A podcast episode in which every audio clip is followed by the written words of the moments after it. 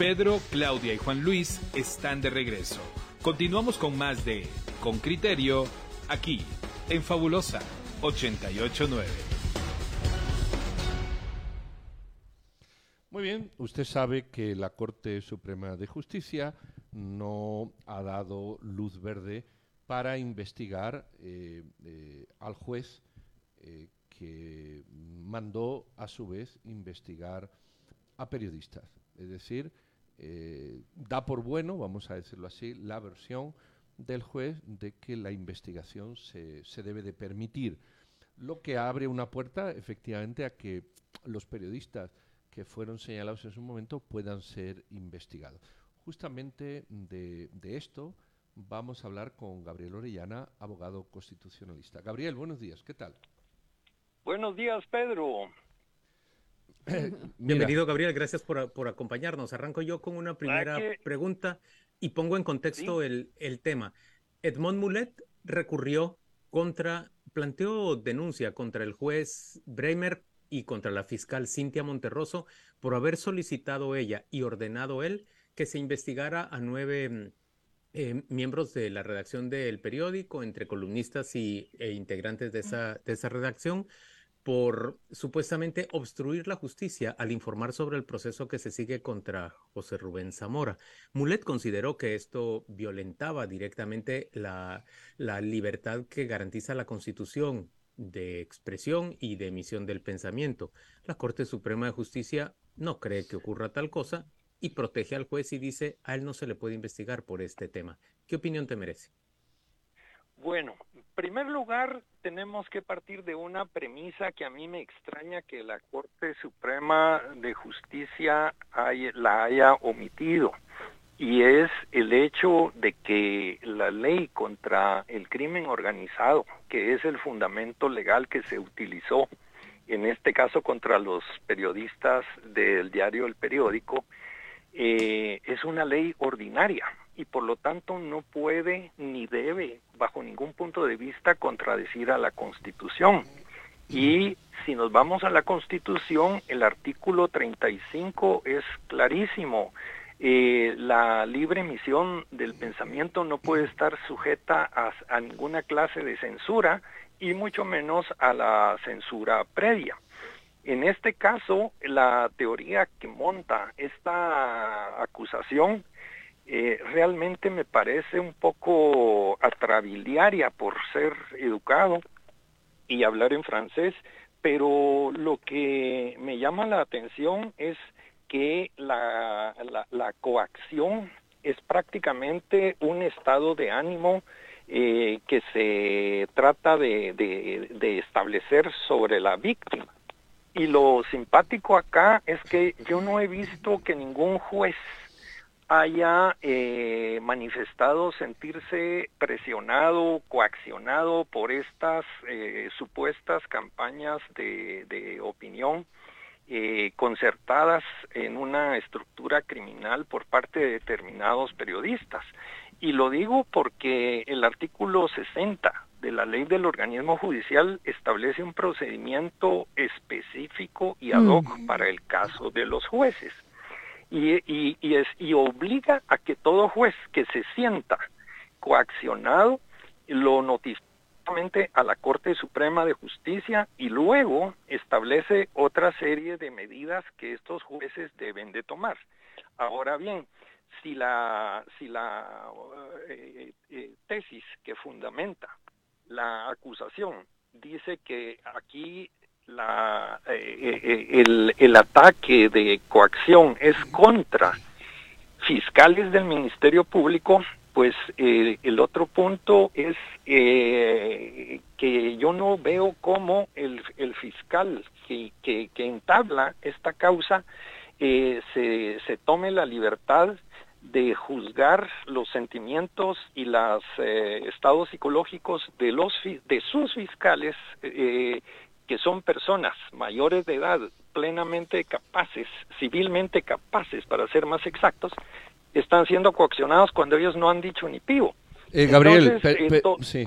sí. No, te, iba a decir que sí, te, iba a hacer una pregunta eh, en relación, yo creo que con, con el punto medular que es la sentencia de la Corte.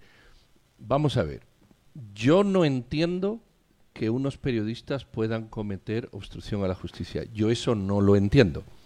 Que Ya somos dos. Exacto, no, y hay mucha gente, yo eso no lo entiendo. Y tú sabes que peleamos esa batalla en 2012. Ahora bien, ahora bien, la, pregunta, la sentencia de la Corte no es por eso, y a eso te quiero llevar. La Corte, la Corte lo que impide es que se le investigue al juez, es decir, que se le levante el antejuicio y se le permita la investigación, porque a su vez él permite esta investigación. E, ese es el punto medular. Y sobre ese punto yo tengo la siguiente duda eh, eh, filosófico-jurídica.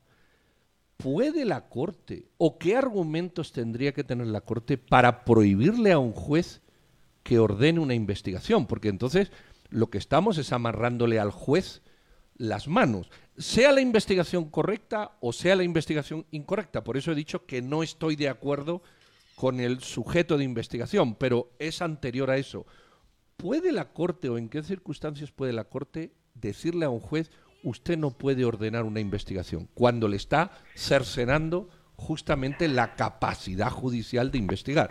E, ese es mi punto. Sí, pero también hay otro punto que vale la pena considerarlo porque es muy pertinente ante tu pregunta. Y es que tenemos acá uh, dos, dos, dos aspectos eh, fundamentalísimos y, un choque de valores, como es, primero, la norma constitucional que es superior eh, a cualquiera otra que exista en el ordenamiento jurídico guatemalteco. Tenemos adicionalmente otra que está contenida en el artículo 44, que palabras más, palabras menos, dice que cualquier disposición que limite los derechos, eh, llamémosle en este momento derechos humanos de las personas, es nula ipso iure. Y dentro del, del plexo de normas ordinarias tenemos una que se llaman delitos contra la Constitución. Entonces aquí abiertamente, a mi juicio y en mi muy sincera opinión, yo creo que el juez Bremer estaba dictando una disposición que es abiertamente en contra de la Constitución, es un delito tipificado. ¿Y cuál es ese delito? Ir precisamente en contra del artículo 35 de la Constitución, porque si a estos periodistas les hubieran atribuido cualquiera otro delito, saltarse las luces rojas de los semáforos, el lavado de dinero, lo que tú quieras, esa es otra historia. Ahí el juez era independiente para investigar. Pero en un caso donde abiertamente está violando el artículo 35 de la Constitución, el mismo juez está cometiendo un delito. En realidad, eh, resoluciones violatorias eh, a la Constitución, ese es lo que está emitiendo él, una resolución que viola la, Constitución. Ahora, licenciado, eh, creo que nosotros podríamos tomar horas de horas revisando técnicamente, entre comillas, o explicando la legalización de los actos que aquí están ocurriendo en Guatemala, cuando sabemos, por lo que usted ha dicho, que mm, no necesita una explicación legal. Mi pregunta es, ¿hasta cuándo resiste un aparato judicial, un ministerio público, el uso y la perversión de la ley para hacer, eh, eh, para llevar a cabo este tipo de actos, coartar la, libertad de expresión? en, en, en, este proceso concreto? ¿Hasta cuándo se resiste un organismo judicial y un ministerio público? Eh, estamos demasiado concentrados en el juez eh, Jenny Brenner eh, porque es quien emite esa resolución, pero ah, basta escuchar la audiencia en la cual la fiscal Cintia Monterroso la solicitó. Ella lo que retrata ahí es prácticamente una reducción una redacción de un periódico es una estructura criminal y lo que ella dice hay que investigarlos y no solo eso, hay que investigar sus fuentes de financiamiento. La operación aquí va más allá de, legalizar o explicar los tecnicismos. Es, es, estoy absolutamente de acuerdo y es más, eh, su pregunta muy interesante, ¿hasta cuándo eh, aguanta un sistema. Fíjese que precisamente a raíz de muchos de estos incidentes me he dedicado a estudiar el, el derecho nazi y hay una obra que se llama precisamente la, degeneración de, de, un, de un sistema jurídico. Eh, y precisamente el tema lo estamos viviendo ejemplarmente hoy en dos países de América, en Venezuela y en Nicaragua. Y el punto para responderle concretamente a hasta dónde aguanta un sistema eh, una presión de este calibre, yo tendría que acudir tal vez a José Martí y le digo hasta que nosotros lo permitamos, porque no hay otra forma. Lamentablemente, es que fíjese que en este momento eh, hay, se podría decir, un concierto eh, eh, entre la Corte, el, el, organismo judicial, el Ministerio Público, la policía, todo para que precisamente se pueda acallar a cualquier voz disidente, estridente o cualquier otro otro aspecto que sencillamente no le guste a determinados sectores de nuestra sociedad. Y ese es el grave problema, porque poco a poco hemos ido cediendo espacios y realmente eh, hoy en día ya prácticamente solo nos quedamos con muy pocos periódicos o casi ninguno que, que esté eh, eh, presto a, a, a, que nos podamos expresar.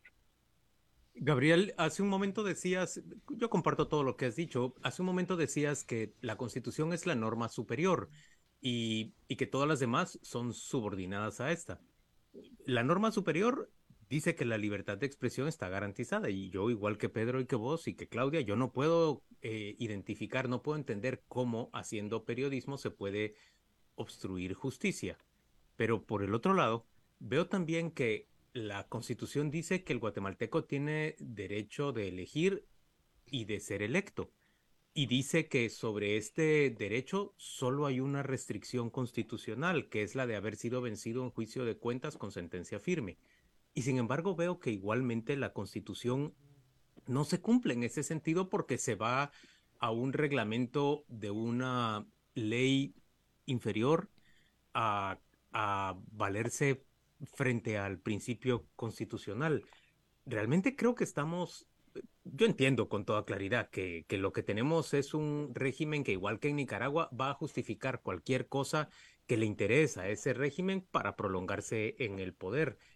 Pero entonces la constitución se vuelve solamente una, una mera referencia a la que se acude cuando, cuando es útil para el sistema, pero a la que se desoye y se, y se eh, desobedece cuando también es útil al sistema.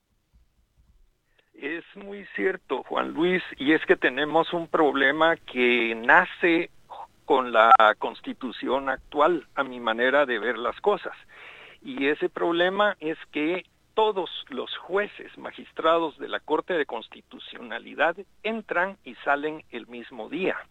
O sea, no es como en otros países donde los jueces van rotando unos en pos de otros, pero que no eh, forman un equipo. En Guatemala se llega al extremo de que no se habla ya de la Corte de Constitucionalidad, sino se habla de la primera, de la segunda, de la tercera magistratura. Hazme favor. ¿Qué, ¿Qué pasa con esto? ¿Dónde queda realmente la constitucionalidad del, del Tribunal Garante de la Constitución cuando prácticamente son electos estos magistrados casi que como, eh, no casi como, eh, en función de una política gubernamental o de un partido o de una coalición, de partidos. Entonces, realmente no se puede esperar independencia de un tribunal constitucional cuando todos, repito, todos sus magistrados son eh, prácticamente eh, ideológicamente afines y habrá, si en el peor de los casos, más de algún disidente, pero ese disidente será el que le dé brillo al tribunal porque entonces van a decir o se va a decir que las resoluciones fueron arduamente discutidas y al grado de que hubo disidencia. Pero cuando son unánimes, pues prácticamente ya tenemos que hay una identificación ideológica de ese tribunal. Eh, Gabriel, el diagnóstico por activa o por pasiva está hecho. y está hecho desde hace tiempo. La forma de nombrar las cortes, la forma de elegir los magistrados, la forma de, hacer normas eh, extensivas que, nadie recurre y luego cuando no gustan todo el mundo quiere ignorar. Eh, mm, la solución está en, mientras la Constitución hable, y lo hemos dicho muchas veces, de idoneidad que, que tiene seguramente un millón de interpretaciones. Todo depende de quién diga que es idóneo. Habrá un millón de interpretaciones. Mientras la Constitución hable de honradez, habrá, supongo, otro millón y medio de interpretaciones de qué quiere decir eso. Y cuestiones parecidas, eh, da igual, da igual el tiempo que pase, el sistema va a estar siempre en jaque porque todo eso es de tal subjetividad interpretativa que no vamos a ningún sitio. Si la Constitución dijera claramente no haber sido condenado en sentencia, no habría ninguna discusión. Como dice idoneidad, tendremos un millón de discusiones. y así nos podemos entender en todos los marcos legales. Bueno, ¿quién le pone el cascabel al gato? Porque yo llevo oyendo esa discusión desde que vine aquí hace veintitantos años y se sigue dando y no cambiamos nada. Y termino con esto. Vimos los problemas en las comisiones de postulación hace un año y hace tres años. ¿Qué se ha cambiado? Nada. Volveremos a tener los problemas dentro de un año y de tres más. Conclusión, ¿para qué tanto análisis si no tomamos medidas? Estoy totalmente de acuerdo contigo y te pongo una primera consideración, un, si quieres un ladrillo, el primer ladrillo para que todos nosotros comencemos con una lucha en este sentido pero lo uso como, como ejemplo. Eh, idoneidad, capacidad y honradez. Pero por decirte algo, que para en las comisiones de postulación, para, para la, la elección de ternas de magistrados a la Corte de Apelaciones se les hace exámenes psicométricos. ¿Por qué? a los candidatos a presidentes no se les hace ese tipo de examen. Y esta es una idea que viene desde 1950 en Naciones Unidas. Pero ¿cuántos incapaces mentalmente no hablan de, ni siquiera de, de, analfabetos funcionales eh, en la presidencia de la República de Guatemala, que han habido muchos? Pero eh, me quedo en el tema eh, simple, llanamente pedir que se les, eh, se les haga un examen mental. La Constitución lo tiene contemplado. A un presidente se le puede declarar incapaz eh, en el ejercicio, estando en el ejercicio de su, de su mandato. Entonces, ¿por qué no tomar medidas previas? ¿Cuántos potenciales dictadores se hubieran podido evitar en Guatemala si se hubiera hecho ese examen? Pero Gabriel, una, Claudia, ¿vas a preguntar algo más? Eh, apenas un comentario que, no estoy completamente de acuerdo con que se han necesitado hacer reformas. Yo creo que eh, eh, diciendo esto también digo que, que sí, nuestro, nuestra constitución y nuestras leyes necesitan modernizarse, pero lo que necesitamos ahora es simplemente el cumplimiento, aunque se diga que por culpa de que nadie promovió la reforma, de no hacer sobrevaler un finiquito, el sentido común que deben tener los jueces y eso lo dicta todo. Eh, permitir, por ejemplo, la participación de alguien pedido en extradición por delitos de narcotráfico, permitir la participación de personas acusadas de triples asesinatos, permitir la participación de personas que han sido condenadas por traición a la administración pública, es es sentido común, la ley lo dice claramente, honorabilidad, em, pero bueno, no podemos darle más vueltas al, asunto, solo quería hacer este comentario, Juan Luis, despedir. Y, yo quisiera decir algo más que, eh, Gabriel, yo lo que veo como muy riesgoso es que en este periodo de gobierno se permitió la prolongación de la Corte Suprema de Justicia porque son aliados del poder y porque garantizan la impunidad de quienes están en el poder. Se permitió la, la alteración, en realidad la manipulación de, de, cómo se integra la Corte de Constitucionalidad, excluyendo a la única voz que no pensaba, que no canta en el mismo coro del oficialismo. Por el otro lado, se forzó a los postuladores a incluir a la, a la fiscal general para que pudiera ser reelegida por, por el presidente. Ya se llevaron las cosas a tal gravedad, a tal eh, manipulación y abuso de, las propias normas que honradamente podemos esperar que ocurra cualquier cosa. Y si termina ganando alguien que no sea necesariamente o, o 100% afecto al, al sistema, se dan cuenta quienes hoy gobiernan la puerta que abrieron para que esta persona pueda, alegando que ya ocurrió una vez anterior, hacer lo que se le dé la gana con cualquiera de, de las instituciones nacionales. Cerra vos, Gabriel, por favor, esta conversación. no, es que es que es triste decirlo, pero solo eh, si estamos eh, hablando de un panorama tenebroso, simplemente pensemos que aunque llegara la mejor voz de la oposición, nadie nos garantiza que va a tener la mayoría legislativa y que sencillamente no se va a elegir la Corte, la Corte Suprema de Justicia ni las Cortes de Apelaciones y así podemos seguir otro periodo o unos cuatro o cinco años más. Hasta que se vayan muriendo los magistrados. Exacta, o que se vayan muriendo. Pero, pero, pero el punto, el punto es que lamentablemente este proceso de degradación de nuestro sistema jurídico no es nuevo en el mundo. Y aquí aparentemente pues lo han aprendido un poco burdamente, pero, pero por ahí vamos. Y tenemos que hacer algo la ciudadanía. De lo contrario, no lloremos más adelante algo que pudimos hacer en su momento. Muy bien, pues muchísimas gracias, don Gabriel Ollana. Un saludo muy cordial y agradecido, como digo, por esta charla. Feliz día. Para ustedes también, queridos amigos. Un abrazo.